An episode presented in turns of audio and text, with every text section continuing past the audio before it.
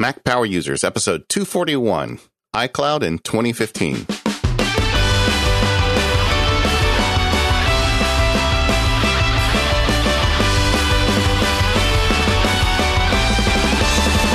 Hello, everyone. It's David Sparks, along with my pal Katie Floyd. How you doing, Katie Floyd? I'm doing well, David. How are you? Uh, you know, I thought it was time that we took a good look at iCloud because uh, cloud services is becoming such an essential part of Apple, and there's so much to it. So uh, we've got a big show planned on that. But and you know we, that's that's the only way to guarantee that Apple will completely change iCloud uh, next week. I think we're in a safe spot now because you know we're a while before WWDC. We've got you know six months or so, and people are still trying to figure out what happened last year. So we got some good stuff here. Uh, before we do, though, I have to just open my heart to my audience here for a minute. So if you're not into the touchy feely stuff, I recommend advancing like five minutes because okay. I've got I've got big news in my life. You got a little something going on. Yeah, um, I quit my job, Katie. You're unemployed? I'm unemployed. I know. I like to say that. I keep saying that. And hopefully you're not offended every time I say that. I keep no, asking, I are you unemployed funny. yet? Have you done it yet? A lot of people are looking at me like, what? So, you know, I've, this has been kind of a running gag on the show about Dave doing everything at once.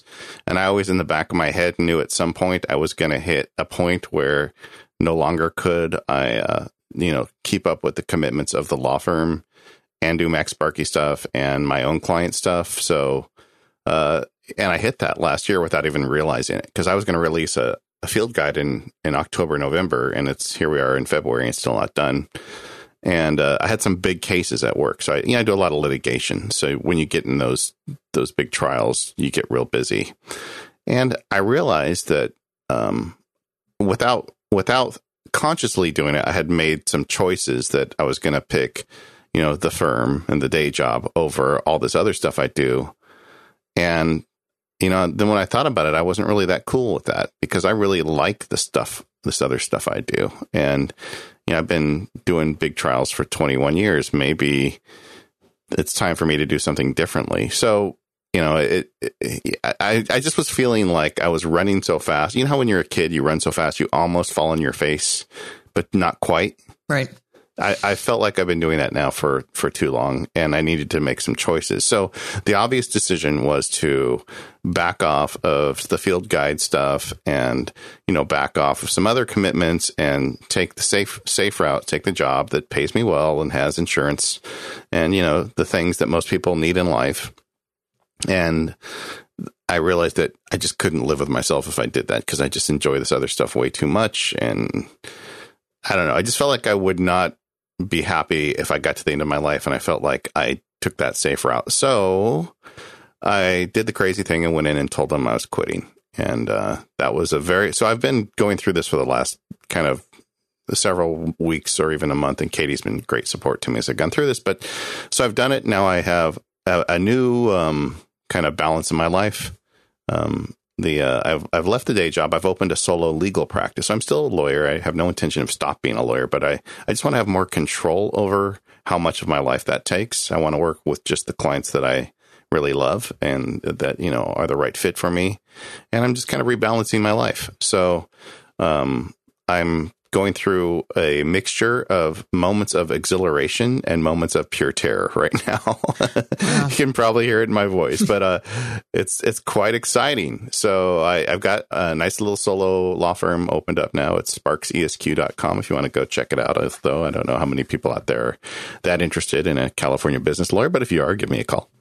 Um, but the uh, I think that the net result is I'm going to be working as a lawyer still, but not quite as much as I have been in the past. And I'm going to have more time to make a great Mac Power Users podcast and more time to get, you know, better and more frequent field guides out. And, uh, I, you know, inside, I feel like this was like the only decision for me. I, like I said, I'm a little terrified that, you know, I'm definitely probably not going to make as much money as I did before, but we've talked in the family. We think we're, it's going to work. And, um, here I am, a 47 year old dog about to learn some new tricks. So I can't wait. Well, David, I am I'm so excited for you, and uh, I've I've known it for a while that you just you, have really felt like like you've been treading water, or you know whatever that feeling is of running and feeling like you're about to fall on your face, and and I've I've really felt for you, although I know you would never fall on your face, but I think it's exhilarating because you're really setting forth on this journey that we have heard from so many listeners that Mac Power users um, the podcast has allowed so many of them to do. You know, this is what we teach people about. This is what we talk to people about is how can we use all this fun technology stuff to do what it is you want to do, to get the most out of your Apple technology and to be the most productive that you can be at work. And, you know, certainly you are MacSparky. You are the guru of that. And in many respects, you're, you're going to be eating your own dog food here. Oh yeah, well I've always done that to an extent, but now more than ever. And you know, right. it's like the night before I went in and told them, "Hey, uh, guys," because I I had a very secure job. The people there, I think, liked me a lot, and I was pretty good. You could launch me into a case, and I would get results. But uh, so uh, it wasn't like I was worried about job security. But you know, the night before I went in to to say, "Hey, I'm leaving," boy, I I was just you know, I can't use the word how scared I was because then we'd get the, we'd lose our clean tag. We'd but get I was little little red tag. Yeah. yeah, I was pretty scared. But you know, the thing is, I woke up the next morning. I said, you know, Dave, if you don't do this, you will never forgive yourself because the fact is, you know, in life, even when you think you're not making a decision, you're making a decision. And you know, like me delaying that next field guide and everything, I, I had already made a decision without even realizing it. And when I when it occurred to me what I'd done, uh, you know, kind of the claxons went off, you know, on the Starship Enterprise, and I'm like, okay, I, have I've got to seize this now, or I never will. So here I go, guys. Oh, I'll try not to, um, you know, dwell on this on the show, but I think it's going to affect some of the workflows, and it's actually going to weigh into the show, and it's definitely going to improve the show because, um, I'm going to have a little bit more time to, you know, develop some of the guests that I've really been wanting to do and some of the show themes that I've been working on, but, you know, just take a lot of time. So, uh, net, it's a net win-win, everybody. Hang in there with me. Great. And, and really, thank you to the audience because the success of this show is one of the reasons, one of the primary reasons I'm able to take this risk. So, thank you all.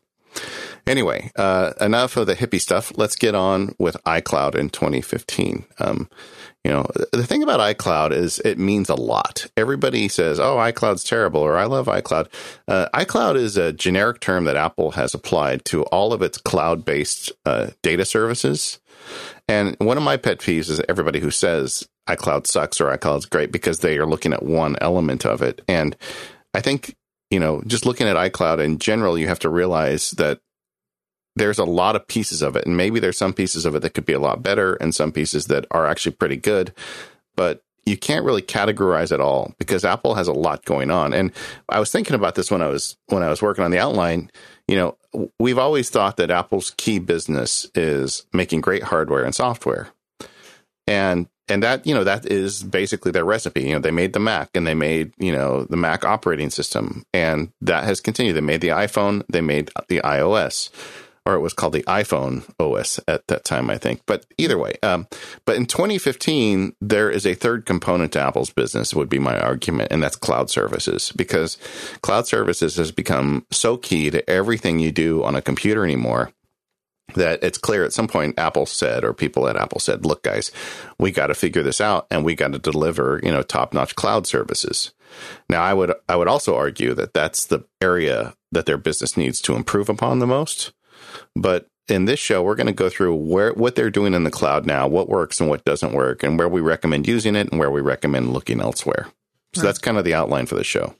And Apple has continued to redevelop itself in the cloud many times. I mean, every couple of years, it was kind of the running gag that, that Apple would rebrand whatever its cloud services are. You know, first you had iCloud and then you had .Mac and, and then you had Mobile Me and now I'm sorry, iTools, right? I said iCloud first, iTools, and then .Mac, and then Mobile Me, and now finally iCloud. And I think iCloud is probably going to stick around for a while. But uh, you know, it was Steve Jobs' last keynote that he gave, and I don't. He certainly didn't use these exact words, but the message was, "No, really, we we got it this time." But I think that just that that gives a little bit of a credence to the fact of we acknowledge that there have been some slip ups in the past, but also acknowledging how important cloud services are to Apple going forward. Yeah, and and they they have a bad reputation for cloud services. I I have I I think I've helped build a few bricks in that wall myself because I've written kind of publicly about, I think, the failures of Apple's various cloud services over the years at Max MacSparky, and and we've talked about it here on our show as well. Um, well, to me, it's, it's, not necessarily an easy. It's not an easy problem to solve, and it's not one that you can necessarily just throw money at.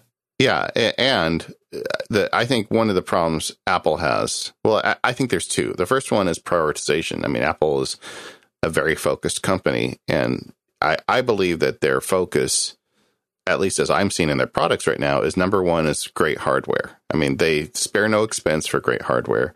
Number two is is great software, and I know there's kind of a public debate about how great the software is now. Maybe it could be better. But to me, the cloud services really comes in third place in prioritization, and that's historically the case with Apple.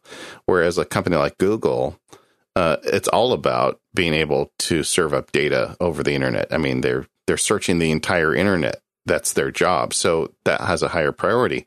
The other issue I think that Apple has is scaling because when Apple comes out with a new cloud service, like we're going to talk later in the show about the new photos that's coming. Um, so when they push the button on that at some point, it's not going to be 50 or 100 or 1,000 people trying a new photo sharing storage service based in the cloud. It's going to be millions of people and they don't get the benefit of like a small startup that's figuring out cloud services and where the problems are with you know with a few hundred users. You know i mean at, at one point twitter had a thousand users. And when they had a thousand users they were able to solve some of the problems with their system that that you know that that the people that came after a thousand never saw even then, Twitter had problems as it grew. I think you you remember the fail whales we used to get with Twitter all the time, right? Um, Apple doesn't get that benefit. As soon as Apple says this is our cloud service, there are millions of people hitting it. So you don't get the 1000 user problem solved. You get that problem with a million users. So there's like no room for forgiveness on this stuff. So I I really um I feel sorry for them when they're trying to do it. But but clearly Apple's getting better at it. I mean, you see in the news issues about, you know, the big data centers um, that they're building all over the place. Um, and I think didn't even they even recently turn that um, that Sapphire plant into a data center? Didn't they finally yeah, that, say, "Yeah, we'll take it and turn it into a data center"? Yeah, that's the news. I don't know if they if they have confirmed it, but it's definitely been in the news that they're planning to do that. And yeah, and frankly, you know what? They have the money. That that part to that to a certain extent, money can help the problem because they could build a lot of data centers with something like was 150 billion in the bank or some crazy amount of money. Um, uh, they've got better uh, developer support, and you know, with the a lot of the data management and cloud services every year at WWDC, it's like throwing darts. You get closer to the bullseye every year. I don't think they're there yet, but they seem like they're getting close. Well, but, but one of the things you brought up with prioritization is keep in mind that for a company that has such a large reach as Apple does, and for who, a company that does as many things as Apple does, Apple is still a relatively small company in terms of employee base, in terms of talent, in terms of engineering resources, Apple is is still a fairly small in size. Yeah. And and they're secretive, so you don't know exactly what they're doing. I mean, if I if I had a Tim Cook's job for a day, I would definitely throw a bunch of money at hiring some top-notch cloud people and building, you know, I just figure out what do we need to do where we're not a joke in the cloud services. I suspect that's already happened though because as we go through these services in iCloud, when we, when I first you know pitched the idea of the show, I was thinking, man, we're going to really tear into them in the show. And I, as I'm looking at a lot of these services are actually pretty good. So I think that um, I don't know. I'm not a, I'm not being an apologist, but I, I do think they've really improved a lot and are trying to to solve this problem. So anyway. So where are we in 2015? Uh, where should you trust iCloud? Uh, where can you take a pass? Uh, so I think what we'll do is we're going to go through this thing in in categories of stuff. We'll start with the easy stuff like contacts and calendars and work our way down the stack, as they say. Um, but before we do, maybe I should just uh, talk about our first sponsor. Yeah, go for it. Yeah, and that is Gazelle. Um, this episode of Mac Power Users is brought to you by Gazelle, the fast and simple way to sell your used gadgets. Now, if you've got a drawer in your house that's got some old iPhones and iPads or even an old Mac in there, and you're keeping it for some reason, I want you to stop for a minute and think about that. How important is that to you? Because pretty soon that device will not be able to run iOS because it's going to evolve past it. And and would you rather have that device in your drawer, or would you rather have cash in your pocket? Because that's what Gazelle can do. You can um, you can sell your device. You just get online, go to Gazelle, and type in whatever device you have. They'll tell them what the condition it is, and you say I want to I want to sell this to Gazelle. They'll send you a box. You put it in there. You send it back, and you get a check, or you get um, Amazon credit, or you have a variety of ways you can get paid. Now, I gave up on the whole Craigslist craziness years ago and just started using Gazelle, and I've been using my devices, selling my devices that way every year. I've never regretted it, and it's just so painless. So. Um, uh, in addition to selling your device to Gazelle, you can also buy things because what are they doing with these devices people sell? Well, now they're selling, they have a certified pre owned iPhones, Samsung Galaxy phones, iPads directly from Gazelle. So if you've lost or broken your phone, then you can go ahead and buy one as well. Uh, so Gazelle's got both the purchase and the sell covered. Uh, it's a trustworthy company. They paid $175 million to over 1 million customers, myself included, and Katie. Uh, it's easy, it's free shipping. Most items even qualify for a free box. So uh, if you've got those devices in your drawer, collect them together and you'll be surprised. Maybe you can buy yourself a plane ticket to Hawaii, or maybe you can buy yourself that new iPad that you've been looking at. It, you know, they, they've got you covered. So go ahead and check it out at Gazelle. If you want to take a minute, you can go in there and type in. If you're not sure, you can go and type in your iPhone, put in the condition, it'll give you the price. So everything's great. Um, do we have a? I don't think we have an offer code with Gazelle. Do we, Katie Floyd? Well, when you go and you tell them where you heard about us. Yes. Yeah. Make sure you There's a little drop down menu. Yeah. Well, and, and the use other, the link in the show notes. Yeah, and the other trick there is, you know, it's 30 days. So once you put it in there, you've got a little time. Like if they're going to have an announcement coming out, go ahead and put it in early so you can get that price locked down. But either way, Gazelle is the way to go if you've got old devices you want to sell, or if you suddenly find yourself in need of a pre-owned device. Uh, thanks, Gazelle, for all of your support. Go to gazelle.com. Tell them you heard about it from the Mac Power users. So, running down kind of the iCloud list of services, the first ones that come to mind are two that I've really had no trouble with whatsoever, and that is contacts and calendars. In fact, David, I know we've had at least one show each on contacts and calendars, and I want to say we've had more than that. Yeah, you can find. We'll put links in the show notes to both the contact show and the calendars show. And you and I have, have both spoken very highly of iCloud syncing for contacts and calendars. Um, I've been using those since the very start with without much trouble. Remember when you used to have to plug your iPhone into your Mac to get your contacts and calendars to sync? No. You had to do that? Yes, I do remember it, that it, very well. It almost feels like that didn't happen. Like I can't imagine that no, I, I had to do that happening.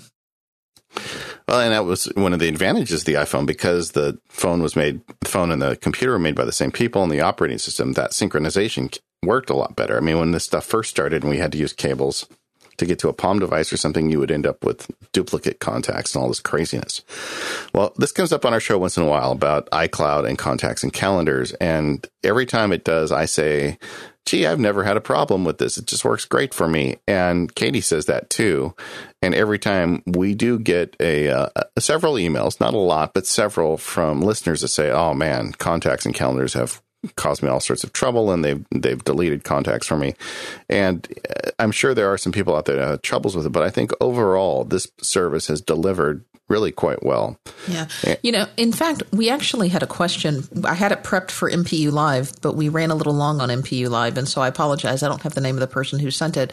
But most of the questions and uh, problems that i see with contacts and calendars really relate to people who have ended up mysteriously with calendar or with contacts mainly in different places. And so this can happen a couple of ways. So maybe you've got a few contacts in iCloud and then maybe you've got a Gmail account that you've synced and you've got a few contacts in Gmail too. And then maybe you've got uh, let me pick on somebody else, a Yahoo account that you sync. And so, uh, you know, that I think is where the most problems come with people who are using contacts and calendars is they've inadvertently ended up with contacts in multiple different cloud services and they're seeing all of them on their iOS device and that's where the confusion is coming from is they're coming with multiple different copies and maybe they don't have the same one synced to their Mac although they probably do now since they uh, Apple has simplified with that internet preference pane and maybe they have old information in one and current information in another and that can be a really painful process to sort out.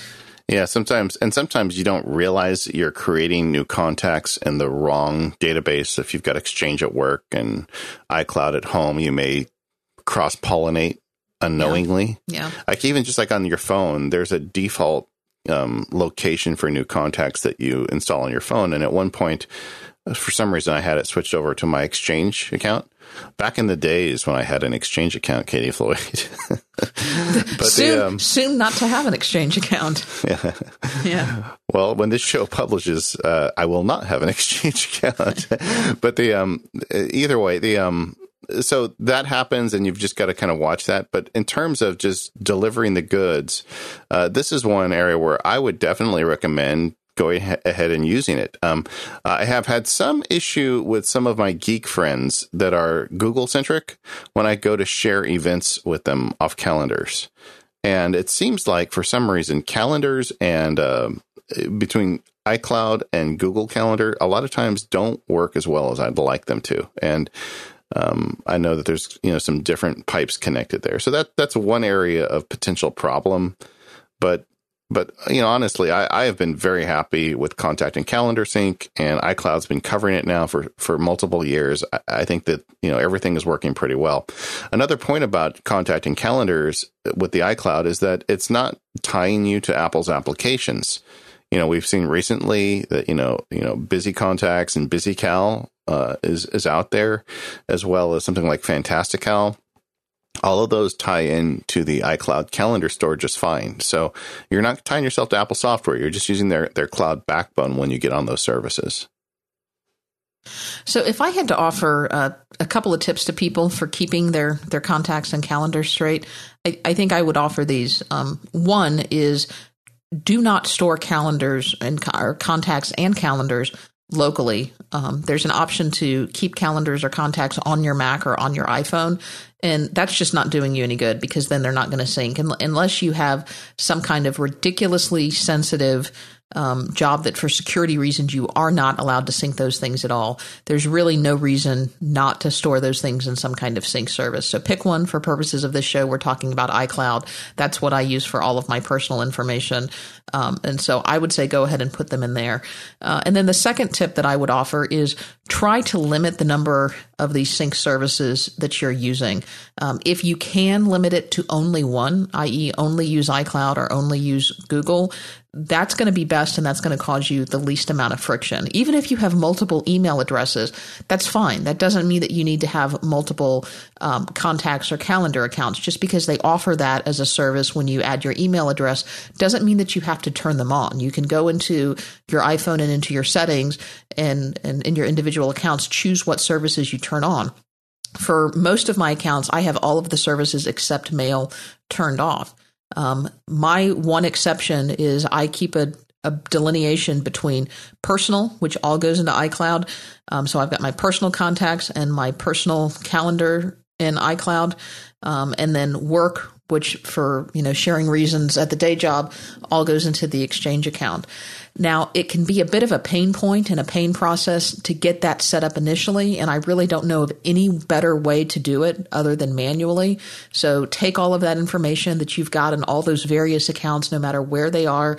Make sure you've got a good backup of all that information import it all into whichever account that you decide that you want to use. So let's say, you know, if you're going to use iCloud, you know, take all that information that you have in Gmail and Yahoo and the examples that we used, back them up, import all of that information into iCloud, and then delete it. Get rid of the information in, in Gmail and Yahoo after you know that you've got a good backup.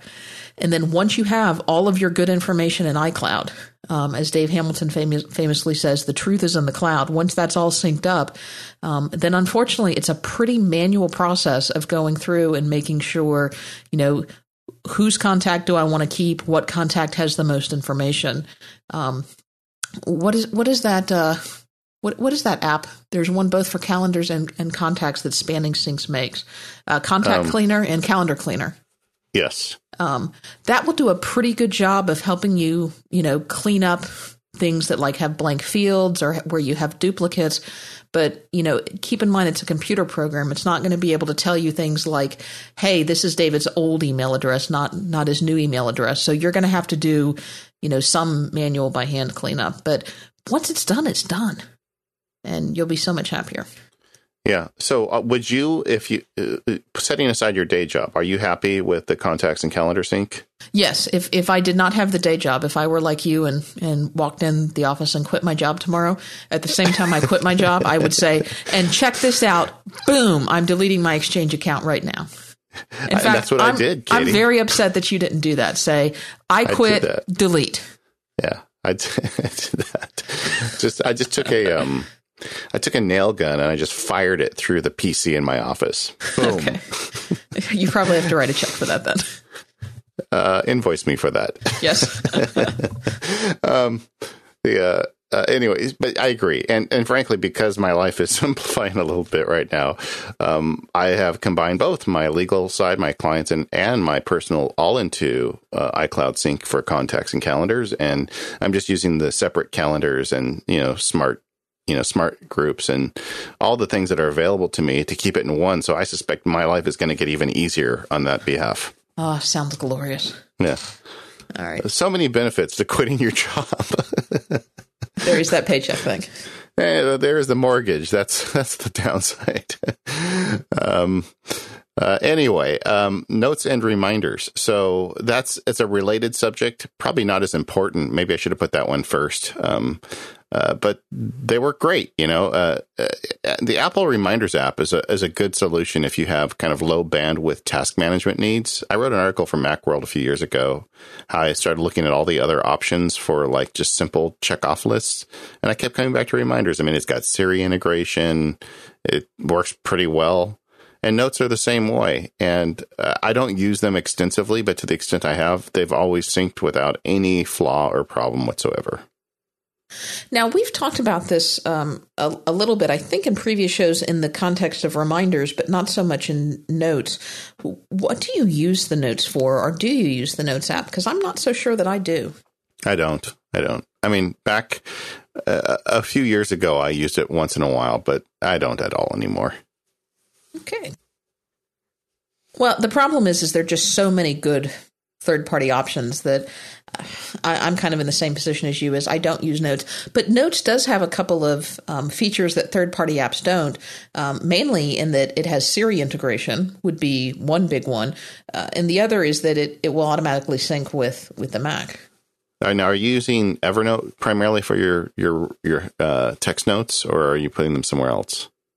Well, most of them ultimately end up in Evernote, but what I previously used the Notes app for, you know, years ago, back when, you know, there weren't many third party options on the iPad or iPhone, back before there was an iPad, what I was previously using it for was just scratch paper you know, to remind yeah. me of the, or, you know, things that I didn't quite know where to put somewhere else. And drafts has really re- replaced the notepad for me more than anything else. Yeah, me too. And I'm really looking forward to seeing Vesper land on the Mac. I, this year, I'm hoping that that app, because I, I don't feel like my text, um, bank, I think it needs work. I want to get better at tagging it and doing some other things. And uh, this is kind of a, a long talked about subject on the show, so I'm going to just leave it at that. But we'll see where it goes this year. But but you know, getting back to the theme of this show, if you want a simple synchronization of little notes, like my wife uses it all the time. She's got things in there about recipes she wants to do. We were at the grocery the other night, and I noticed she opened Notes app, and she had some stuff written down there she wanted to buy. She just uses Notes for all kinds of you know jotting stuff down. It just and it I, just I know works. many people who do. Yeah, yeah. Okay, uh, and the next cloud service I want to talk that falls under iCloud is oh, bookmarks. Oh, yeah, well, we we skipped over reminders very quickly, and I know we did because we've talked about it extensively. But um, you know, not to not to kill it too quickly before it's dead. I use reminders all the time. Yeah, me too.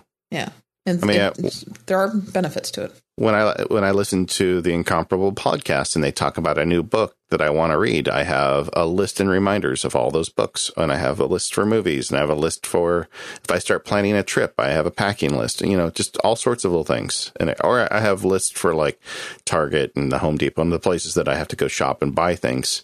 Um, and you could, you know, and every time we get into this, I hear from listeners who say, "Oh, I just do that in OmniFocus," and I get that. But for the simple lists, I like to keep them outside of OmniFocus. They just get in the way of my, you know, OmniFocus is for my serious big boy problems where, you know, just a list of books I want to read, I'll, I'll put in reminders. Yeah. And and we've talked about that before, but yeah, the other big advantage it has also integration with Siri. I I tell Siri all the time to add certain things to this list or that list or remind me to do this and that and it it works. It's something it's good at. Yeah. So bookmarks. Um I feel like that has made a lot of progress in the last year. I think if we had recorded the show last year, I probably would have told you hold off on bookmarks because they were very inconsistent for me. Sometimes they'd be there, sometimes they wouldn't. And um, with iOS 8 and frankly, uh, Yosemite, the user interface for the synchronized bookmarks has got much cleaner. And I like the way it shows me the bookmarks on all my devices. And the reliability for me has been rock solid since probably eight uh, iOS eight shipped. I, I don't think I had any problems with bookmarks when it first shipped, but I don't know that I've ever had any problems with bookmarks syncing. I did. I did okay. a year ago, so okay. it was, and it was like it was weird. Sometimes they'd be there, then I'd quit the app and relaunch it, and then they would be there. So they it was it wasn't consistently there. Um, they're really great. Uh, the limitation is it just works in Safari. So you know if you want to use another browser other than Safari, then this is probably not the bookmark service for you. But if you're okay with Safari, I am. Uh, you know, Apple's iCloud bookmark service is fantastic, and and it's really nice now because it's so accessible to see all of your devices. Because you know, I'm one of those geeks that has an iPad and a phone and a laptop and a desktop. so the um, I have a lot of places that bookmarks could be, but now I can get to them from any device. I really like that. Yeah, and I, I think bookmark sync across all of the devices, particularly on the iPad, uh, has really driven the adoption of Safari as a primary browser. You know, we did a browser show a while ago, and at that point, I was using Google Chrome as my primary browser. And bookmark sync and using the iPad more and more uh, is is just so convenient. Obviously, if you use all the Google products, then Google has the ability to do um, syncing within all the Google Google Chrome with your Google login. But yeah, and, and iCloud, but uh, iCloud tabs now support, um, and being able to see all of the all of the sites that you have open on different devices is huge. Yeah, and and just as an aside, we're not judging these uh, services against Google. Uh, you know, I don't want because I, I, will get emails saying, "Well, Google does this better or that better." They may, but you know, the the point of the show is an iCloud show. Yes, so. to talk about all the features of iCloud. Um, and I, I will point out, just so somebody doesn't mention it, um, you can use the third party utility Xmark to sync your, your bookmarks across multiple browsers, including Safari. I personally have found it a little bit flaky, but yeah, it's not. But for a lot of people, um, they're they're using a PC at some point in their day, and then iCloud bookmark syncing isn't going to work because Safari doesn't exist on the PC. Well, and um, I thought they stopped. I thought they they they gave up on it. Uh, I'm pretty sure it still it still exists. But it ha- I don't think it's getting continued development. I, you know what? That's a good question. I shouldn't just say that. Well, we'll find out. Uh, but either way, Safari so, 5.7.1 for Windows. When was the release date? Uh, hmm, May 9th, 2012. Okay, so it's only two years old. yeah. Anyway, um, the bookmarks is the thumbs up. I mean, it's if you're in Safari, go for it. Um, and then iCloud Keychain. Are you know this is one that that you and I have talked a little bit about, um, and you know we're obviously big 1Password users, but I I don't want to poo poo iCloud Keychain. I am very excited about the prospect of iCloud Keychain. I want iCloud Keychain to do for passwords what Time Machine did for backups. I'm not sure that we're there yet. Um, but I think it's a good place to start for people who are currently using poor password practice. I mean, at, at this point, anything helps. I mean, it's it's there built right into the OS. Well, not only that, when you're signing up for a new service, um, it offers to create a password for you that's a lot better than pencil or abcd or you know password or whatever else everybody's using so it, one of the big problems of passwords, you know, today is that people don't know how to make a good passwords, and the iCloud keychain offers to make one for you and offers to remember, so it solves that problem. I'm with you. I think you know 1Password does a lot more, but it's um, it's still really great. So, um, you know, I, I think it's really fantastic that they're doing it. And once again, I have not, I, I'm not using it for like the banking, the, the, real serious stuff I use one password for, but like logging into a forum, a user forum or something, I'm happy to go ahead and use the Safari keychain for that. And it, it's working just fine. So it's an, it's another service that I think Apple is delivering the goods and you don't hear about it because it works. Um, hey, before we go on, let's talk about another sponsor, and I would like to talk about SaneBox. Um, uh, SaneBox is is one of the you know, it's the secret sauce of my email management. So the way this works is we all get all this email coming into our inboxes and SaneBox will work with Exchange or IMAP or Google Mail or whatever. And what happens is the email comes into your inbox and it's from all sorts of people. Some people are trying to sell you, um, you know, drugs, you know, like, uh, uh, some people are trying to get you to go get 20% off something. Some people want to give you a job. You know, it's just all these different levels of importance, but they all get the same priority in your inbox. So when you look at it in the morning or whenever you open your email inbox, you see 50 emails there and you don't know what's good and what's bad. Well, SaneBox handles this problem for you. They filter it for you. So they look at the, who the email comes from and, you know, and the subject line, and they uh, intelligently figure out what is most important. And if they think it's something that should you can deal with later, they move it into a box they create for you called Sane Later. And then that leaves in your inbox only the stuff that's most important. And you can kick it up a notch though. They've got the ability to have it look for newsletters or, you know, you can make special boxes and it'll start sorting your email for you in these various places. So then when you look at your inbox, instead of seeing 50 items, you'll only see five in there. And the stuff that's really matters will be there. Now, when you first start with the service, you're going to be really surprised at how well it works. Because when I first started, I was skeptical. I'm like, how are they going to know what email is important and what's not? They're not reading the contents of the email. They're just reading the subject line and the uh, recipient and the, the sender. So I didn't think they'd be able to do it they were scary good at it. But if they miss one, if they put something in later from your spouse and you want to make sure that doesn't happen again, you just drag it into your inbox and Sane Box notices that and the next time they take care of it properly. Um, so this this filtering of your email will completely change the way you do it. Now, I know there's some apps out there that try and do this and they use all these weird systems where they create separate boxes and blah, blah, blah. SaneBox just handles it for you and it works with a lot of different email systems. But there's additional services too, like they have a snoozing service. So you can set up, uh, you can drag an email to a folder that says next day and it shows up the next day. Or you can say on Monday or Saturday or three days and it will do that for you. They've also got reminders. So if I send an email to Katie and I blind copy it to one week at sanebox.com and she doesn't reply to me in a week, then it reminds me, hey, Katie never replied to this.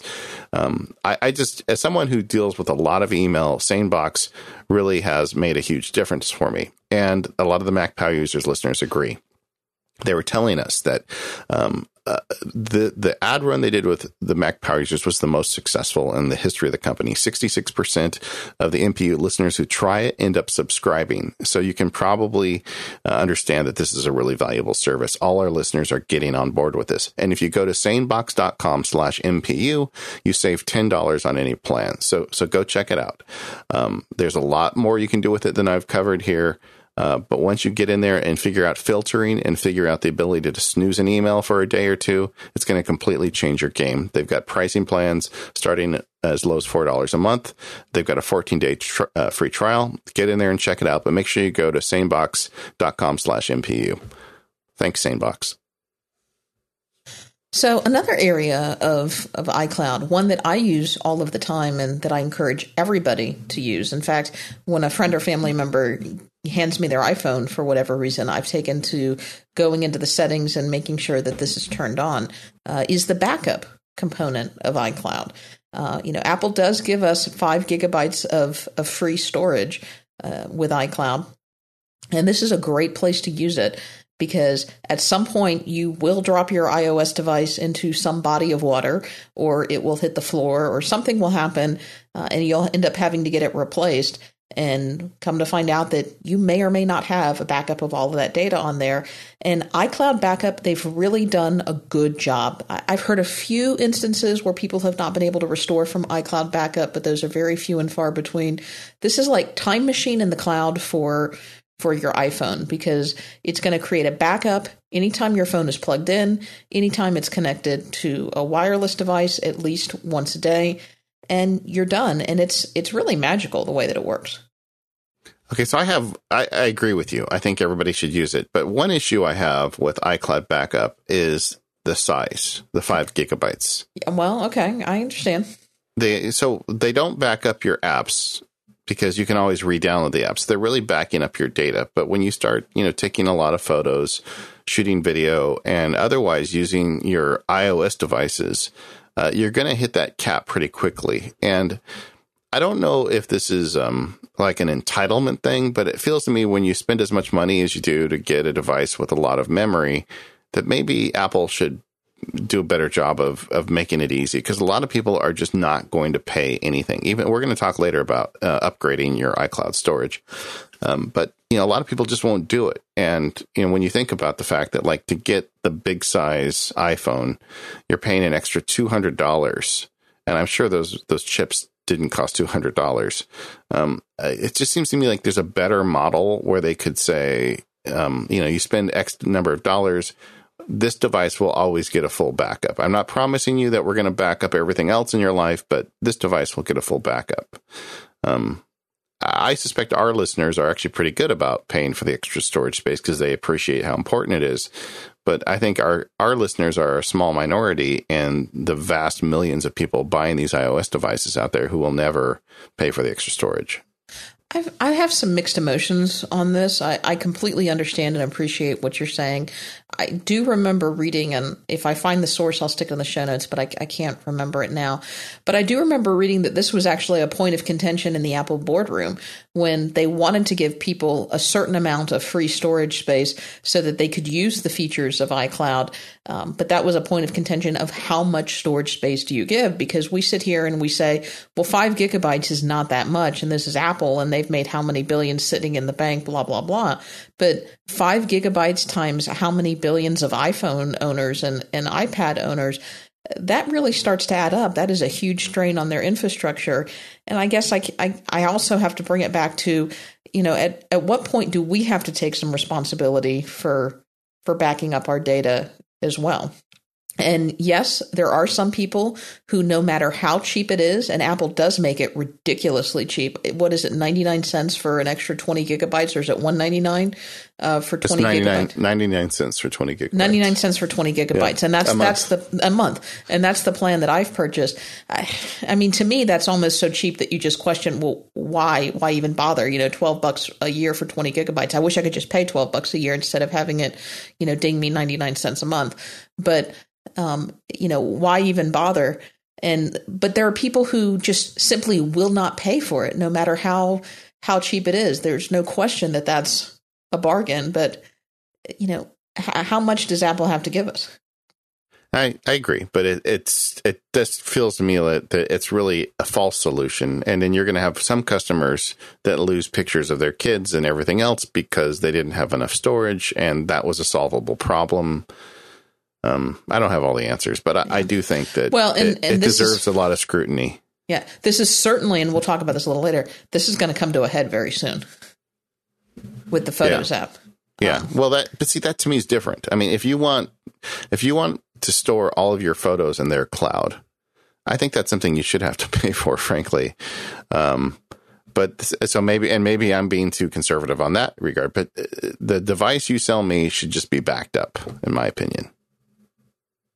Okay, um, but, but keep in mind, and just so people don't email us about it, keep in mind that your photo stream, your thousand photos in your photo stream, do not count towards that five gigabyte backup limit. yeah, but that's also not permanent.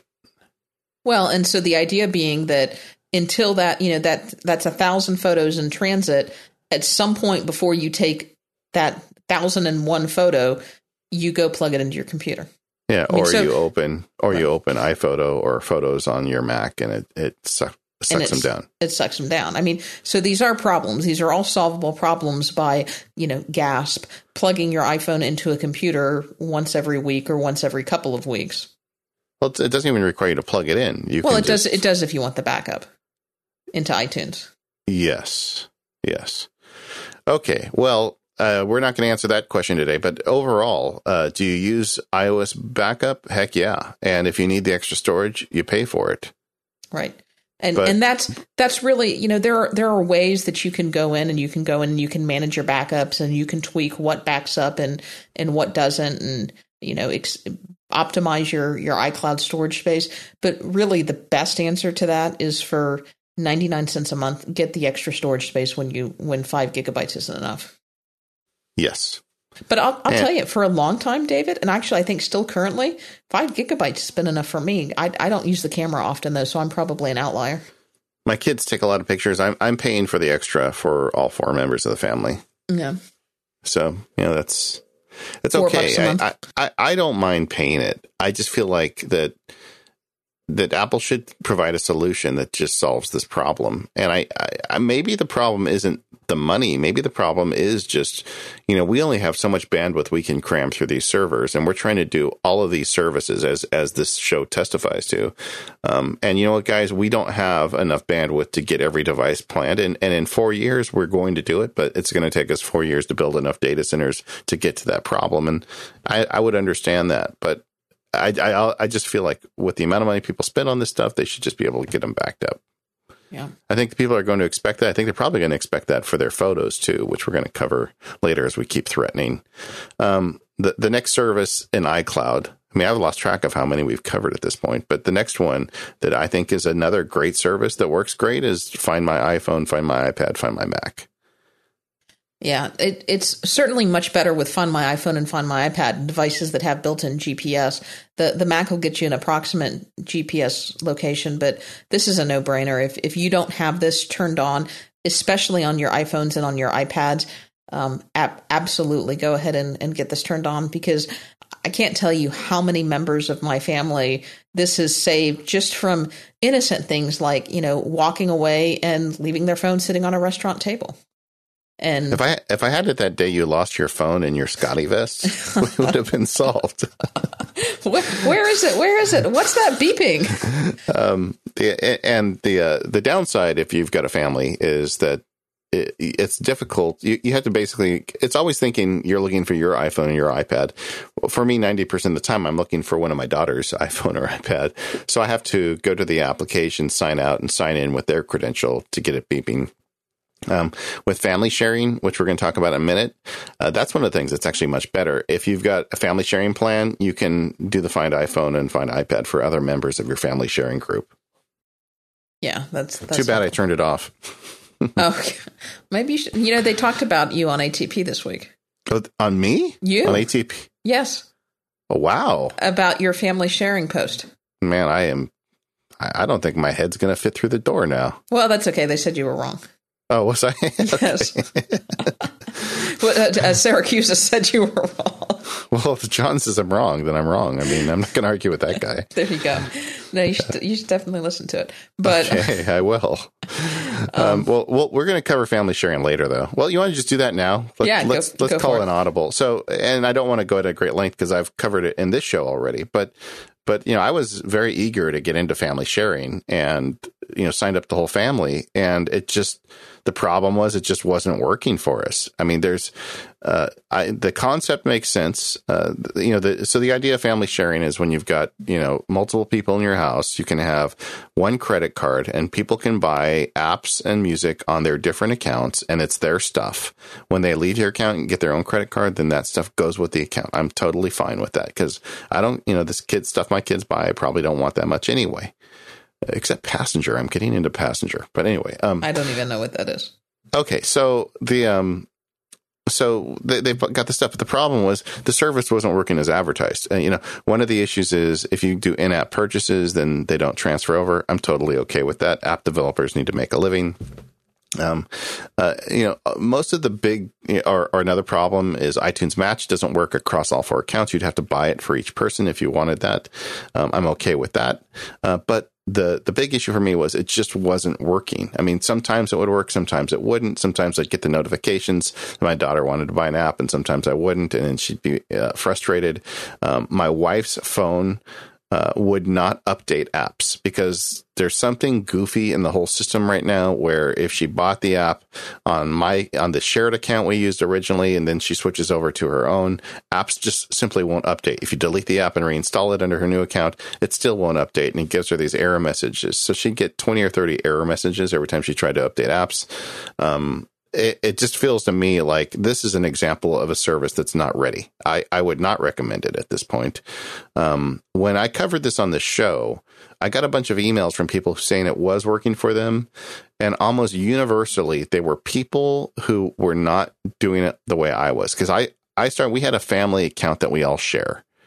And that's been the case in the Sparks house for years. And iCloud is set up that way where you can have kind of the purchase account so we actually have five accounts for four people. And the purchase account is the ancient original iTunes account I set up.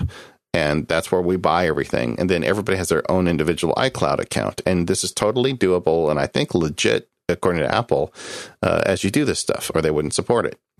Yeah, just um, so you know, that's where John says you went wrong.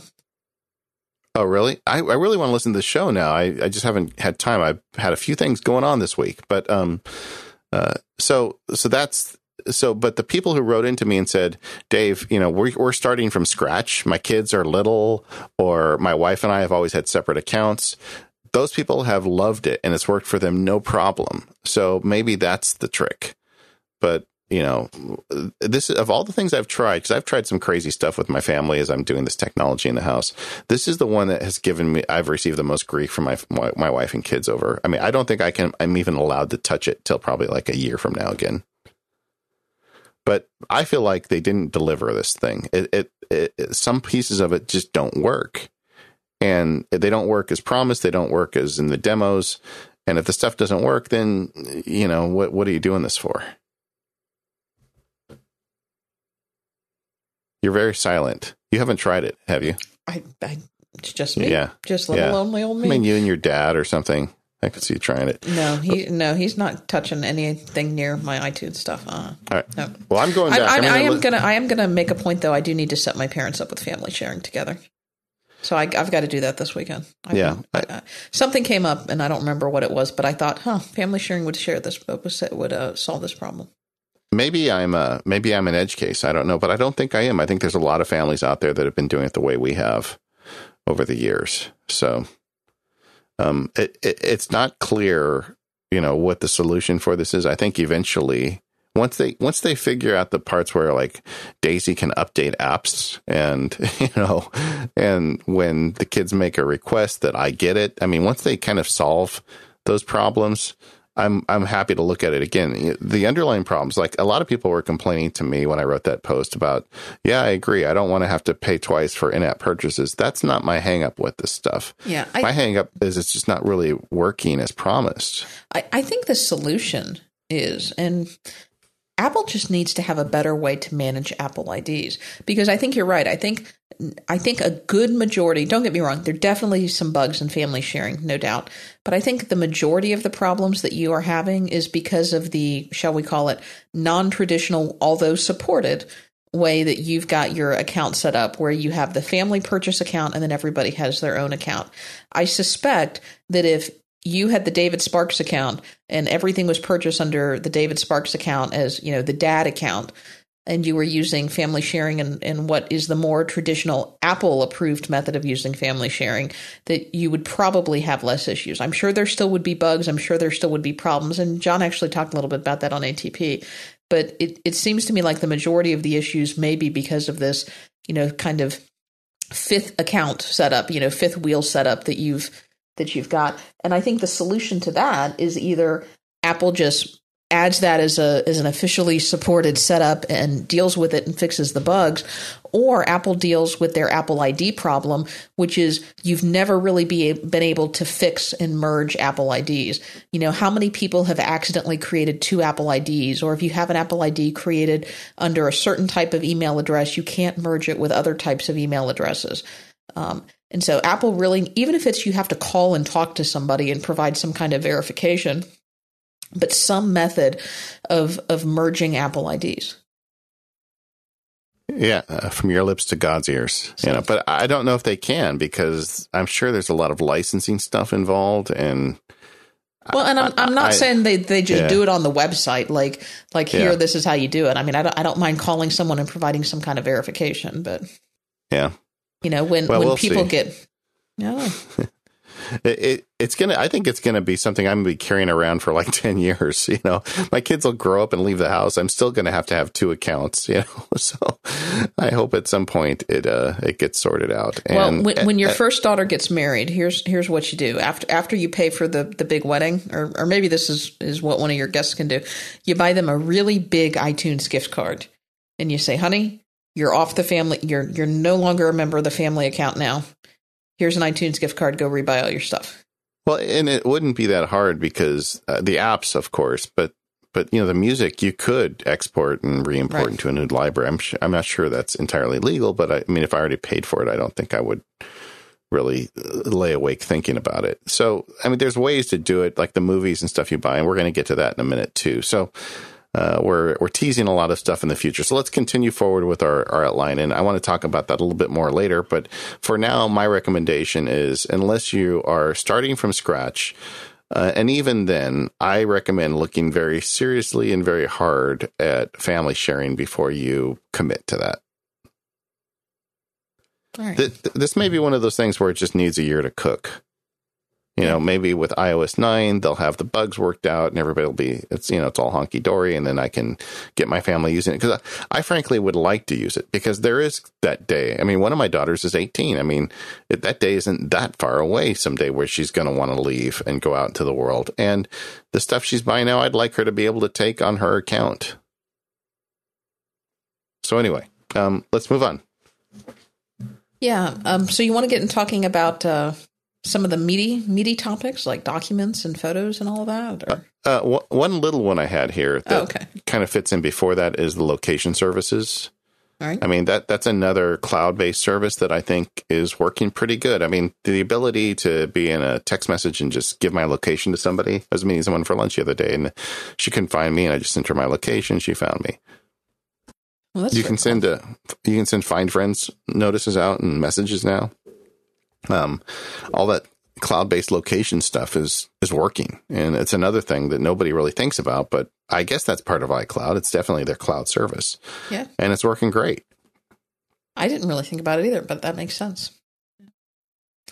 Well, I want to talk a little bit about documents and uh, iCloud Drive because those are big, big changes we've had in the last year with Getting out the sharp knives now. yeah with iOS 8 and, and Yosemite. But before we do, I want to talk about uh, our next sponsor, and that is Lynda.com.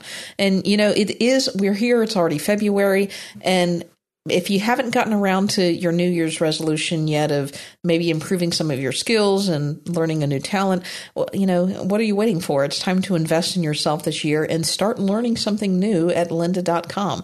Uh, Mac Power users, listeners, we've got a deal for you. You can get a free 10 day trial over at lynda.com, which is used by millions of people around the world. It has over 3,000 courses on topics like web development, photography, visual design, business, as well as software training like Excel, WordPress, and Photoshop.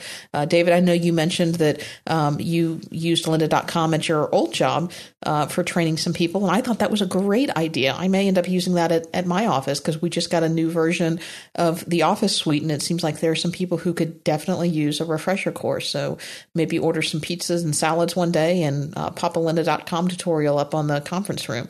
And all of their courses are taught by industry experts with new courses being added to the site every week. So whether you want to set new goals, find a work life balance, or invest in a new hobby, uh, and maybe even ask your boss for a raise, or just quit your job and maybe go find a new one.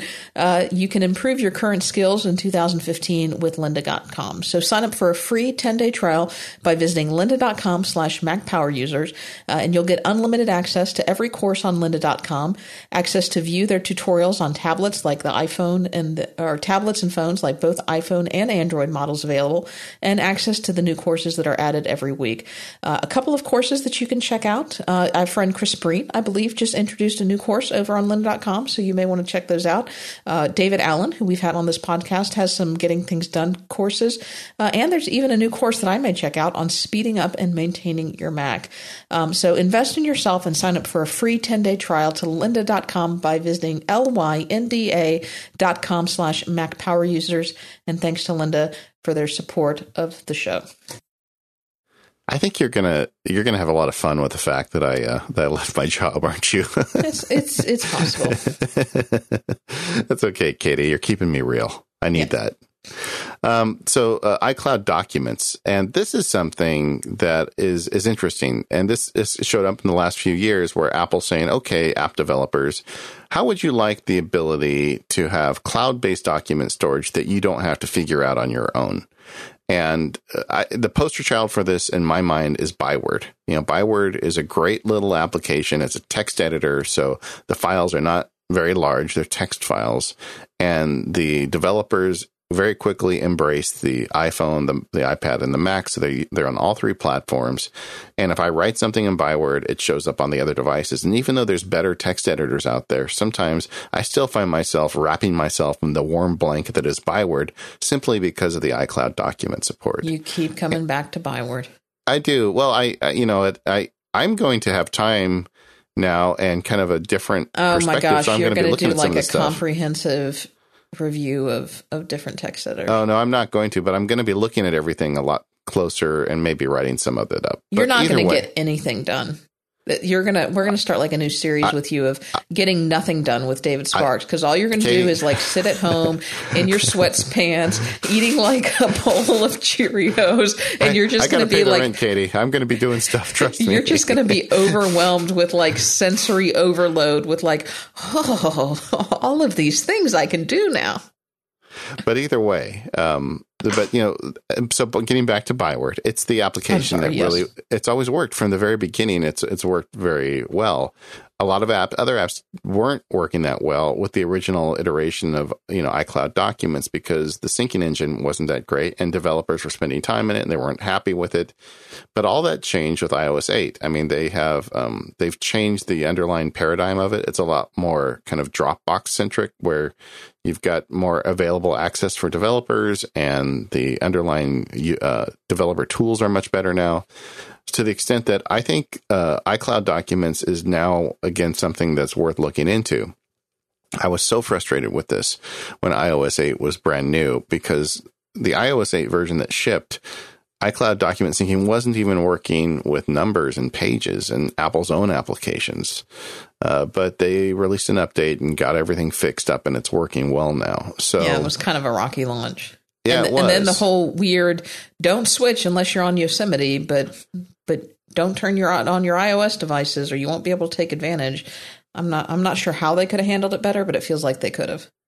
Well, yeah, it's definitely a challenge when you're a company that has millions of users and you're trying to get all this stuff rolling on multiple platforms. I guess they could have tried to release both Yosemite and iOS 8 on the same day, but can you imagine what a mess that could have become? I don't know, but uh, it is working much better now, and frankly, it's working better with apps other than Byword as well. So they they've made a lot of progress on it.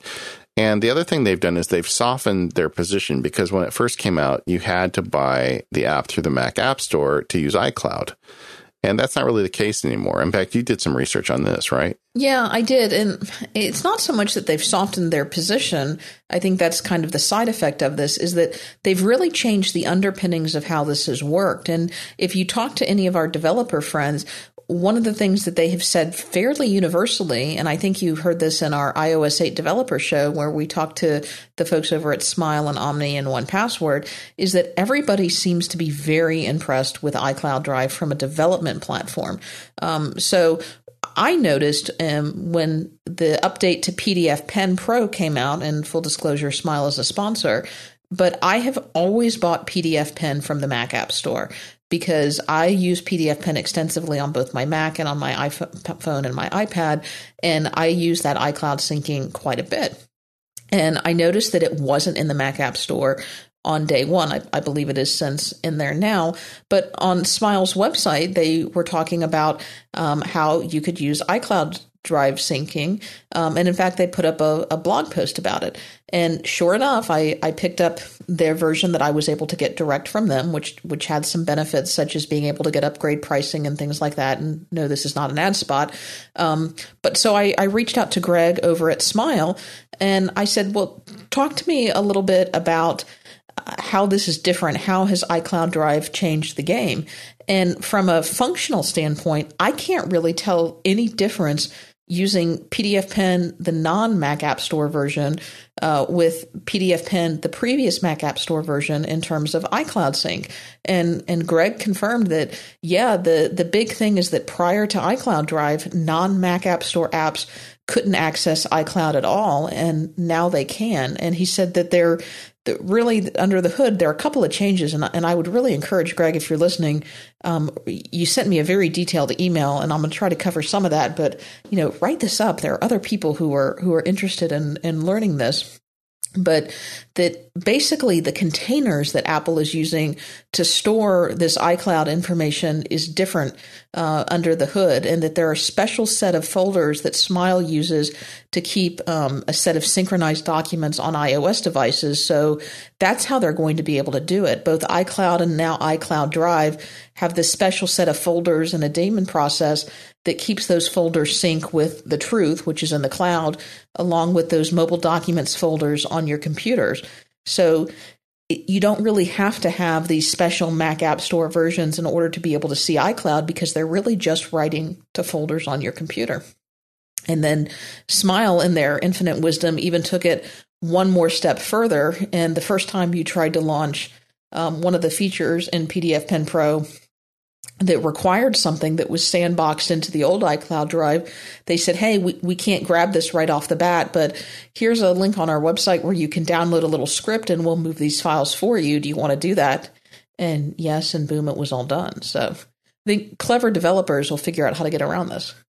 I think I, the, you know, the, the promise of uh, iCloud documents and frankly iCloud Drive, which is next, is that they've progressed a great deal in the last year. I think both of these services are more stable than they've been, and they're um, sharing documents. Now, all that being said, just a few months ago, I wrote a really negative post on MacSparky because I had a bunch of number spreadsheets that would no longer sync.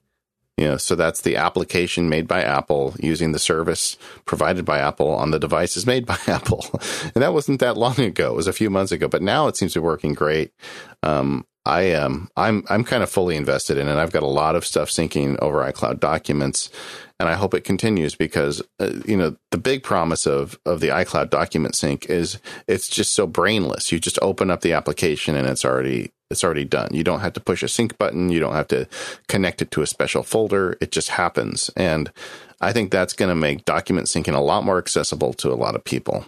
Right. So I, I am using it. I uh, I'm I guess I would give it a um a tentative thumbs up. I'd say, you know, if you're someone who doesn't want to have any risk of problem, I might wait a little bit longer to make sure that this is for real, but it, it feels for real to me. Well, and I think there are just, you know, many advantages we talked about. One is that it gives the developers more flexibility. Every developer that we've talked to, you know, seems to love it. I know the 1Password folks are very happy with it as well. But it, it also gives the, it's good for the end users. Uh, on one hand, there were a little bit of growing pains because as the developers transitioned from the iCloud to the iCloud Drive model, there you know there were some changes that had to be made by end users.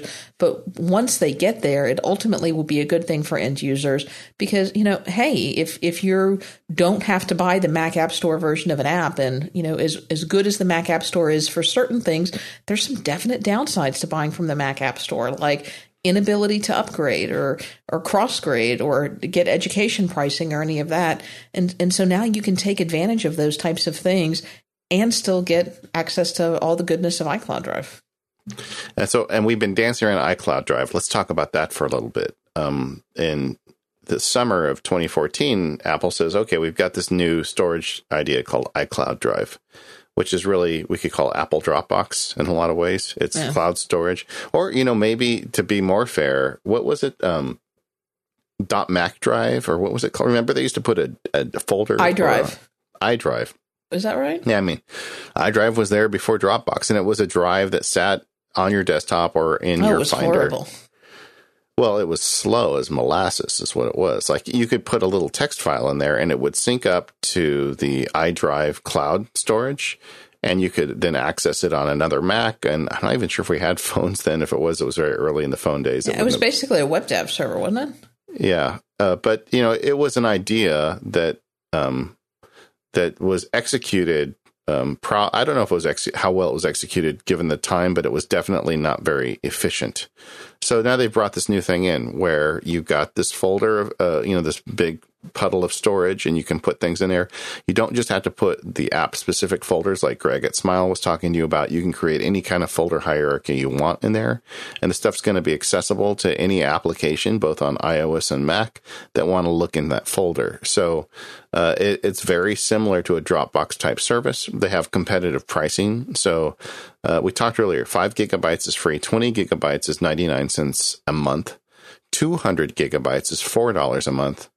Um, 500 gigabytes is 9.99 and a terabyte is 19.99. And and when they announced that, that was very competitive. Since then, Dropbox has dry, dropped their price. I believe it's like 9.99 a month for a terabyte now in Dropbox, but don't quote me on that. So uh, Dropbox is more competitive on pricing, but still, that's not bad for something from Apple.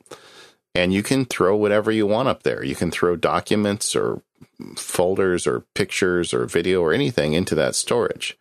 Um, in preparation for today's show, I did some large file uh, transfers with uh, timing my Dropbox versus my iCloud Drive stuff, and Dropbox was winning on speed, um, but it yeah. wasn't winning um, in a big way. So uh, yeah, I, I, don't have like exact numbers, but I mean it was it was getting done in Dropbox faster. It wasn't that much faster. So um, uh, you know, so Apple is now in the iCloud Drive business where you've just got a bucket of storage that you're paying Apple for. And the advantage of that is because it's run by Apple, you know, it's going to have hooks into everything. And as we move forward with this operating system, it's probably going to become even more valuable. Hooks into everything except a dedicated iCloud Drive app. Yeah, isn't that odd? It is odd. I mean, maybe we'll see that in iOS 9, but I think everybody was expecting that, and we we didn't get it. Yeah, so an, I, an iCloud Drive app would just be an app on your iPad or iPhone that shows you everything in there, just like the folder does on Finder on your Mac. Yeah, and then you could still, like you could like take a PDF and say open that up in this app or that app. Um, but they haven't got there yet with that. But yeah, there's there's still way, no true file management system on the iPhone. But I mean, I'm just amazed that we can sit here now and talk about Apple having this type of service because it made so much sense back when they were trying to close their cloud storage more to where you could only see it through certain applications. Um, and everybody justifiably was saying, you know, I just want to see the, the files in there. I don't want to have to go into a specific application to open a PDF. I just want to see my PDFs. Yeah. And um, they've made a lot of progress in that direction now. Uh, but you still do have to go into a PDF related application. Yeah, that's true. That's true. And that's why we want the app. Right. But on your Mac, you can do anything. All bets are off. Sure. Should we move into the realm of media? Yeah, let's do it. Let's do it. So this is an area where I've had a lot of frustration, and and I am not a big music person. Um, I I have uh, you know several thousand songs on my iTunes library, but I've never really you know subscribed to any of these music subscription services. I'm I I I use iTunes Match just about is or is that what what's what is iTunes music service called? Is it iTunes? Just iTunes music? I radio. Know. I think it's iTunes, iTunes radio. radio. That's right. Yeah, but that's not really a music service. Know. I've used it a handful of times, but that's really been the only one that I've used. So I just I give you that as as laying a little bit of a groundwork is that I am not a huge music person. I I like to own my music and I like to listen to my own stuff. Um, but I've been pretty frustrated with uh, iCloud and iTunes Match specifically. Uh, I've been a subscriber since the beginning, and I have canceled and renewed, and now I have just canceled it again. Um, so when it fails to auto renew, I believe in April, I, I think I'm going to be done with with iTunes Match. Initially, there were some good reasons to be a member because you know there was kind of that backdoor method that you could update all of your songs to the the higher bit rate. I have just had continual sync problems you know, keeping my music up to date, keeping my playlists up to date. Certain playlists wouldn't be seen. Um, music that I recently downloaded and added to a playlist wouldn't update. You know, I, I can't even tell you the frustrations that I had getting my Christmas music on my iPad or my excuse me my iphone this year i think it was december 15th before that finally all got sunk up and it was just like well forget about it now um, but i'm i'm done i'm i'm just gonna when it's when i add new music and i'm ready to go i'm just gonna plug my iphone in Really? See, I'm curious about that. So, to tell me what you know, what is breaking for you? Because I've had the exact opposite experience with iTunes Match. It's been for me fantastic. For me, primarily, what is breaking is playlists. Um, and I have had specific difficulty with smart playlists. Um, but but playlist is what is is breaking for me. The only time I've had that is when we were testing family sharing. Well, maybe and that's my suddenly problem. playlists started breaking in. As soon as we quit family sharing, playlists started working again. but you know that that was my issue is you know i have a i have a playlist full of of christmas music i have a couple of different ones and you know this my rule is thanksgiving is when the the christmas pl- uh, music makes it back onto my my iphone and makes it back into rotation and so uh, thanksgiving day or day after thanksgiving So, black yeah, I friday wanted to speak. Now, do you do that the morning before you eat the turkey or after you eat the turkey? no after i eat the turkey so it's like thanksgiving night or black friday morning Okay. yeah because i don't I i don't- don't want I don't- i don't want to listen to the christmas music on thanksgiving Don't want to cross pollinate holidays. No, no, you don't do that. But it's like once Christmas shopping begins, you know, then Christmas music can begin. All And- right. And Just want to be clear on that. Yeah. So I've got these playlists already created, but I, I have the music unchecked, you know, because I don't want it, you know, showing up and shuffling. Because the last thing I want is to be, you know, listening to, you know, whatever my rock playlist and then have Jingle Bells show up. That would just be awkward. That would be madness. It would be. I can't believe that. Yeah. And so I, I rechecked my music and I thought, great, in a couple of minutes, I'll, I'll, and I got in my car to go on a trip and said, told, you know, my digital assistant, play, you know, play my Christmas playlist. Nope. Nothing. Nothing, huh? Don't know what you're talking about. And so I flipped through my phone. Nope. No Christmas music on this phone. Double checked iTunes. Yep, it's all there. Yep, it should be syncing. I mean, this is just one example, but See, so, so my experience has been very different. We have a large library. We all have diverse music tastes, and um, we're we've got it on the fabled fifth account. So all of our music is on one account that we all log into, and you know we've those very coveted ten devices, you know that we all have connected to it, and the um, I I rate all my music and I'm very specific about my genre. So my playlists are largely a lot of things that'll be like West Coast jazz rate start with star rating three to five. That is a playlist for me.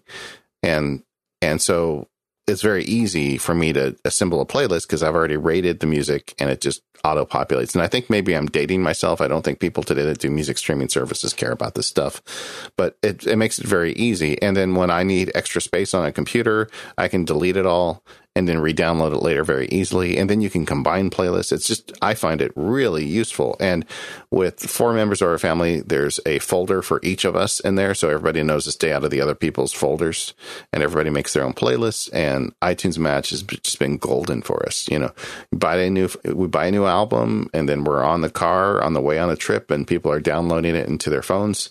Uh, using iTunes Match, and everybody loves it. In fact, that was one of the big, big um, complaints I had from my family when we were trying family sharing. It's like, hey, what happened to iTunes Match? How come I can't download my stuff? And I just didn't want to spend was it twenty five or twenty dollars for every person in the family until we were sure we were going to stick with it. And ultimately, we we didn't. So I'm glad I didn't. yeah. That's that's strange because it sounds to me like you're uh, you're putting much less of a, a Much a less of a load. Yeah. yeah, and and I just have had no problems with it. Like I said, the one time I lost playlist was when we were doing the family sharing, uh, the great family sharing fiasco of 2014. Yeah, and I think Stephen Hackett wrote wrote about this a little bit. There's like no nuclear reset option. You know, like if, if something gets corrupted and you end up with bad data up in iTunes Match, how do you tell it? No, no, no, restart. Don't don't use that. Okay, so this one we disagree. Katie says do not do iTunes Match. I say go for it No. if that's your thing. Yeah, Uh, you don't need to do it. Um, but if you have a lot of music and you want to be able to easily get it between your devices, it's pretty useful. All right. Well, And we'll hear we'll hear from the listeners. And then movies and television. Um, th- this is one that I-, I think is spotty because just of the digital rights management and what the studios are going to allow because maybe your movie is authorized for sharing in the cloud and, and maybe it's not. Um, TV shows, I think, generally are. I mean, you can I believe the rules are that you can generally re download whatever you have previously purchased, right? Yeah. Well, okay. So this is another thing where I've, uh, you know, I'm corrupted by our fifth account. So we, um, and when my kids were were smaller, we bought a lot of movies because little kids watch movies over and over again. As they grow up, they they watch a movie once. So usually when we want to watch a movie around the Sparks house these days, we'll just rent it and watch it once and be happy and move on with our lives. Um, occasionally we buy movies, you know, like um, we bought the Star Trek movie in honor of Katie Floyd. Good we all you. said that as we did, and you know, and I, I really, really like that um that um imitation game when it comes out. My daughter and I have already said we're going to buy that one. So you know, we buy a movie once in a while, and and over the years, um, we've got to where now we just buy them from from Apple. And I, I guess I'm here comes the fanboy title again. I mean, it makes a lot of sense to buy them as a DVD or a Blu-ray. I don't have a Blu-ray player though, but when I buy it from Apple, I get the HD version. Even though I don't have a Blu-ray player, and I understand you don't have to send me an email telling me how much better Blu-ray is than the HD you buy online. That's okay. I'm good enough with that. Um, over the years, the service has got a lot better. Now, when I buy it from Apple, I get the extra content where before you didn't. And now you can see the extra content on your iPad or on the Apple TV. And just the convenience for, I mean, I'm thinking we probably, you know, we rent a lot of movies over the course of a year. We probably buy maybe 6 mm-hmm.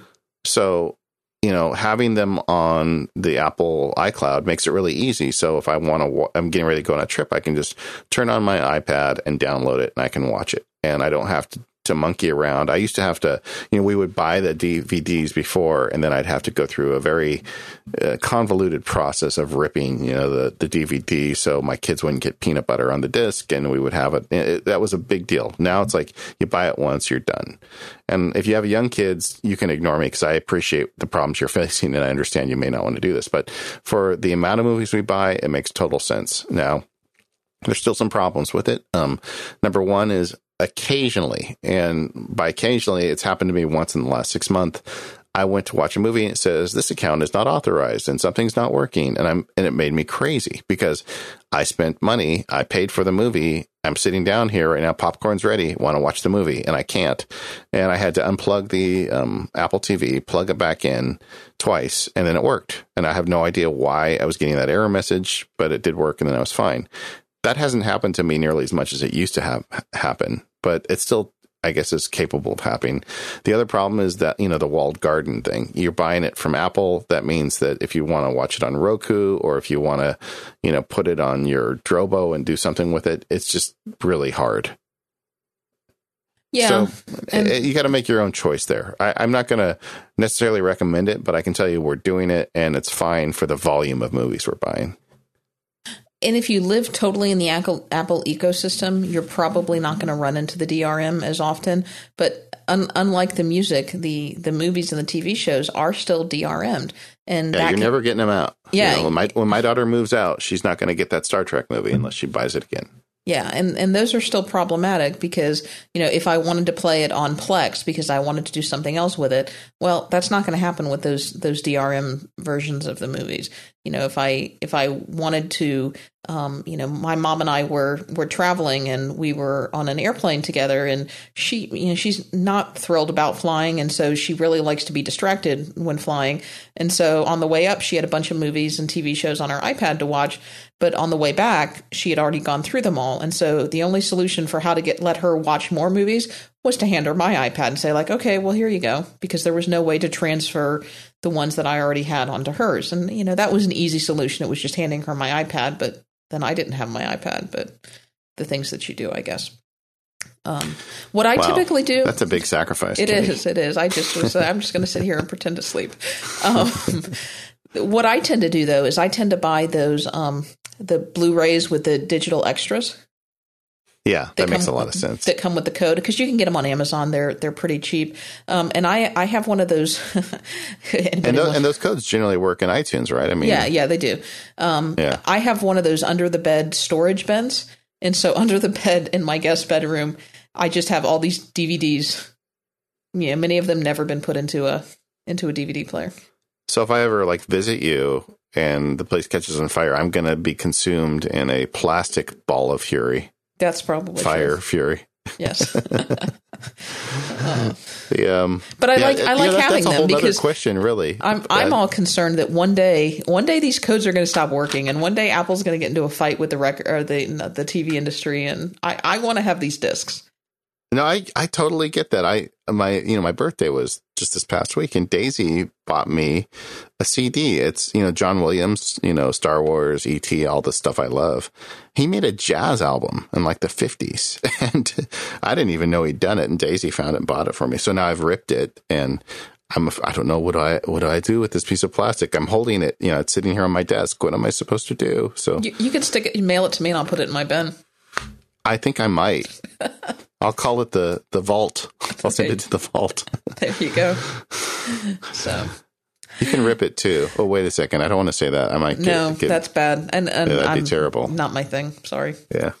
All right. Um, well, we've got a few more services to talk about, including we will finally get to photos. Uh, it's coming up.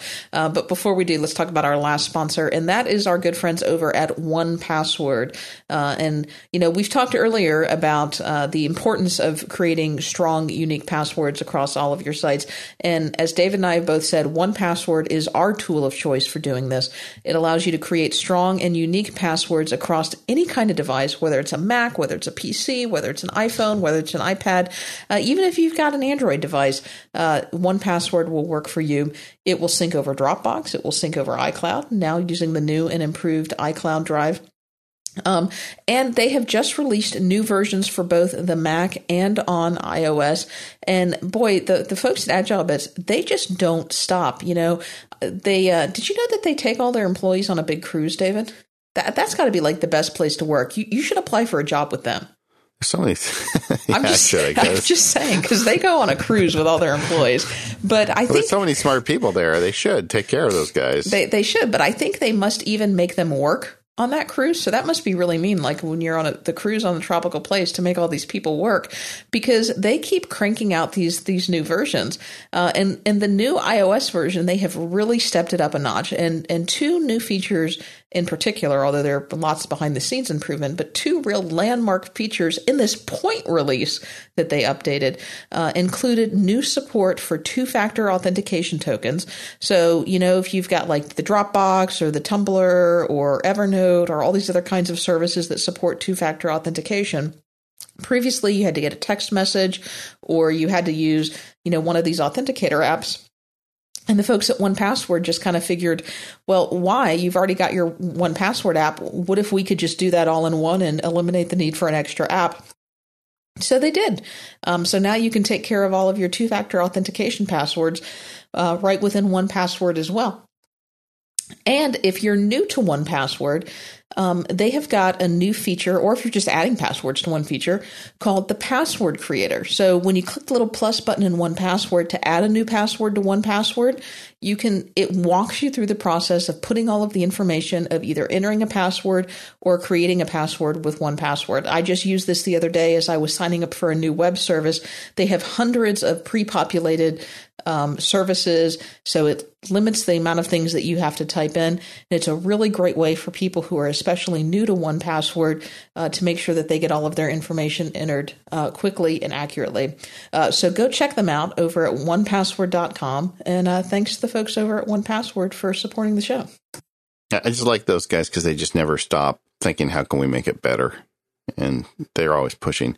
You know, it's funny. Uh, when I was making this decision, I was I was reminded of a story Merlin Mann told me. He he actually spoke at one of their employee events. Oh, that that's a better gig. We should do that. Uh, well, he did like a, a, talk about capacity, and he was talking about okay, here's a. I think he had like a, a jug or a glass, and he put some water. And he says, "Imagine this is your capacity, how much you can do, and this is the stuff you have to do." And he pours it in, and then he pours in some, and I'm going to totally ruin this in the telling. Merlin could Oh, do it I've, so much yeah, better. I've, I've I've heard this. This the sand and the rocks and the water and the well, sort of like that. He did it with water, but at some point he like pulls out from behind him this massive jug of water and just starts pouring it in. There's clearly not enough vessels on this table to handle all the water that's coming into it. And it's just pouring all over the table. And Merlin's saying, So what are you going to do? You know, and, you know, making the point at some point, there's too much water. There's just too much water. And he said, um, That's kind of the way I was feeling. But anyway, um, the, uh, enough of that. I digress again. There's Okay. more services to talk about, Katie Floyd. Should we go to photos? I think Let's- we have to. Let's go to photos. I think we so have to. as we record this, Apple um, Uh, has recently released a beta of the Photos app, and we're gonna do we're gonna give this a whole show once it's you know it's out in prime time and we know a lot more because right now it is early days. But you know what's what's public at this point is at WWDC they said we're going to handle photo storage in the cloud for you, and that's something that we've all been waiting for, and it's it's never really worked right, in my opinion, from any of the solutions that we've seen so far.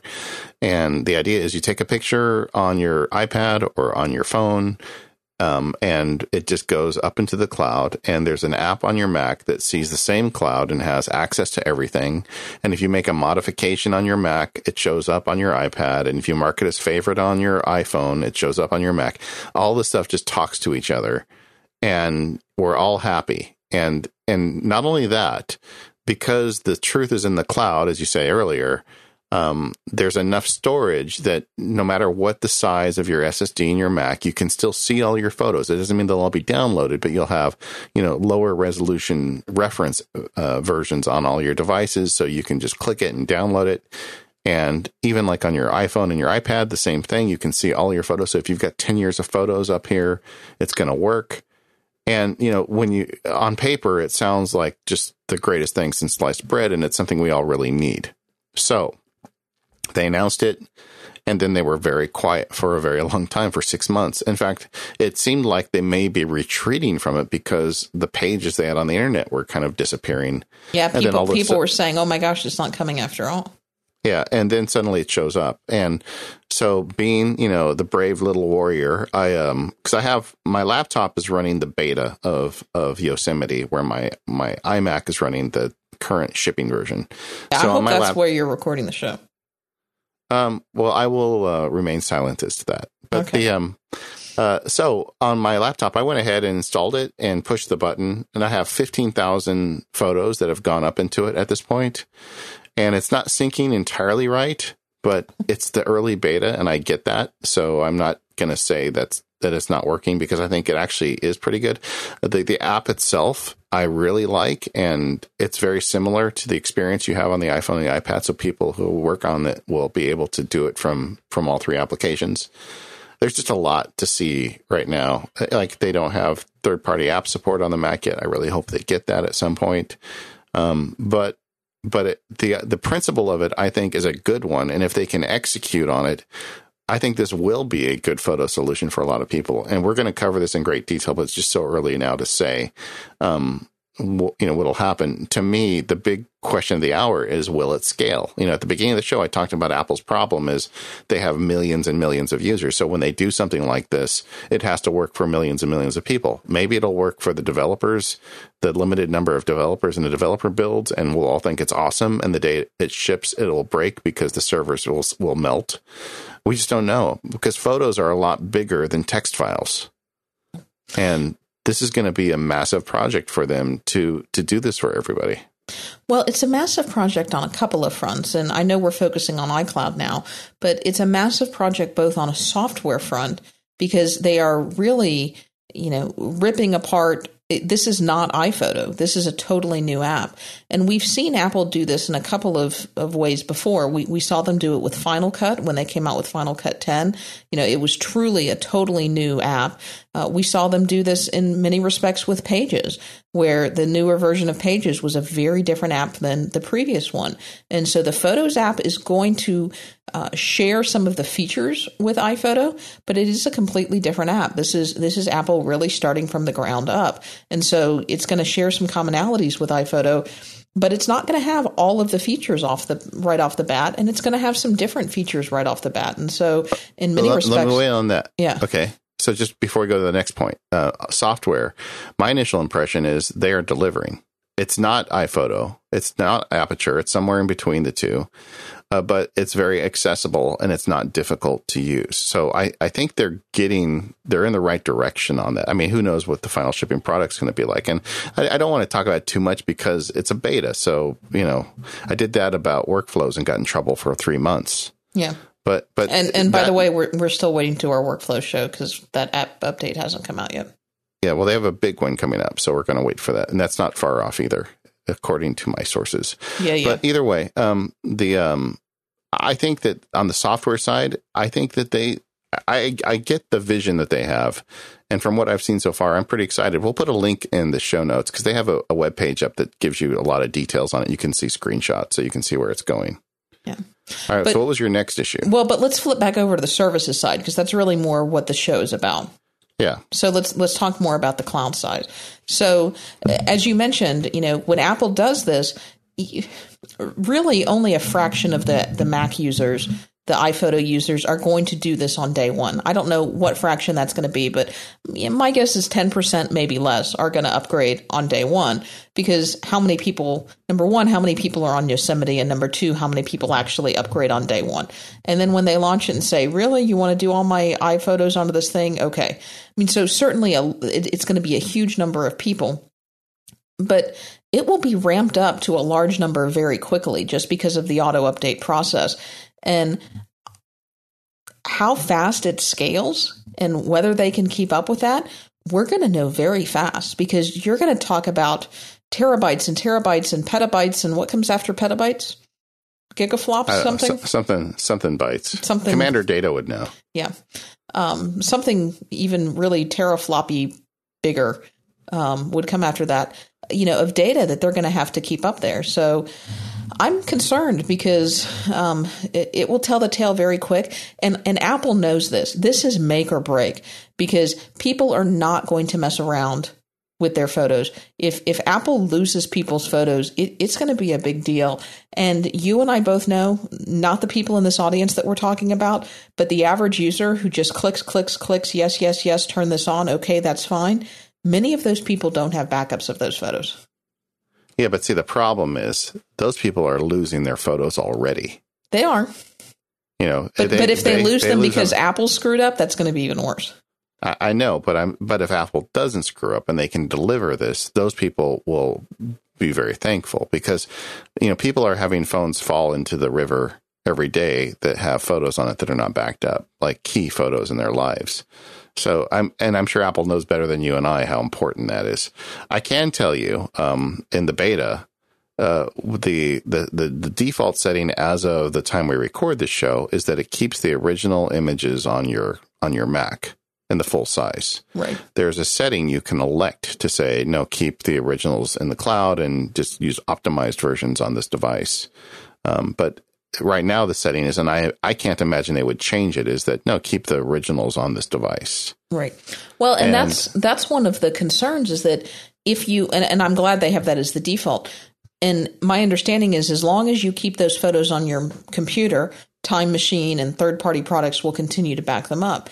But let's say that, you know, you get tight on space on one of your machines and, and you check, you turn off that check mark. Um, how are those photos being backed up? And for some people, are they going to be anywhere but with Apple? Yeah, well, I and I, I'm actually am using my iMac, not my not my test bed right now, just to make you feel better. So I, I, can't look. But another question I have as we record the show that I don't have the answer to is, is how are the photos literally stored on the drive? Are they are they embedded in some proprietary database, or is it like one of these things where there's a um, a package that basically has a bunch of folders with everything in it, so you could very easily extract them if you wanted? Uh, I suspect it's the second, but we'll see. That's how it's um, always been. And um, I also think that there's going to be a, you know, when we do this eventually, we're going to talk with our listeners about ways to back up outside of the Apple Cloud as well. And we're going to strongly recommend it. But, you know, we're, we're early days on this stuff. So uh, hang in there with us. But I would guess by summer, um, we're going to have a lot to talk about with this stuff. And I'm, I find what I've seen so far very promising. So I, don't know that the that the cloud will be able to keep up with it, but if it can, um, the software side of it, I like the look of it. And I think this is something I, not only that I could be happy working with, but my wife, who's not a super geek, could also be happy working with. So I think they're in the right direction. I just hope they have enough servers to keep up because uh, syncing photographs, you know, in my mind, there's like three levels. There's text, which we've we've we've uh, overcome and and to a certain extent, um, maybe there's four. So there's text, then there's music, you know, just audio files, which I think we're doing pretty good with. Although Katie had problems, then there's photographs, and then there's video. And the photographs to me is the next major stumbling block. We need to get it to where photos just naturally sync to the cloud, and it's not a big deal anymore. And we haven't got there yet, but this is the most promising solution I've seen yet. Yeah. Exciting. It is exciting. Yeah. Well, so I think that's the state of iCloud in 2015. Yeah. Overall, it's better than I thought it was when I first thought about doing the show. I mean, when you start breaking it down, they're delivering on a lot of these pieces. I agree. They are definitely delivering on a lot of the pieces, and they've come a long way. And I think iCloud Drive was a big step in that this year. Yeah, iCloud Drive and Documents, huge improvement over a year ago. Um, you know, family sharing, I think, needs that jump next year. Yeah. Family sharing needs huge improvement in next year, in my opinion. Yeah. Although I'm going to have to listen to ATP because if those guys say I'm wrong, then I must be, right? yep. Well, I find it very hard to disagree with John Siracusa. That guy is uh, very convincing. He is. so. We'll have to find that link and put it in the show notes. Um, yeah. And, and you can find that along with all of the other links that we put in the show notes on our website at macpowerusers.com or at 5by5.tv slash MPU. You can send us feedback to uh, feedback at macpowerusers.com. And you can find us on Twitter. We're at MacPowerUsers. Katie's at Katie Floyd, and I'm at MacSparky. Thanks, everybody, for listening, and we'll see you next week.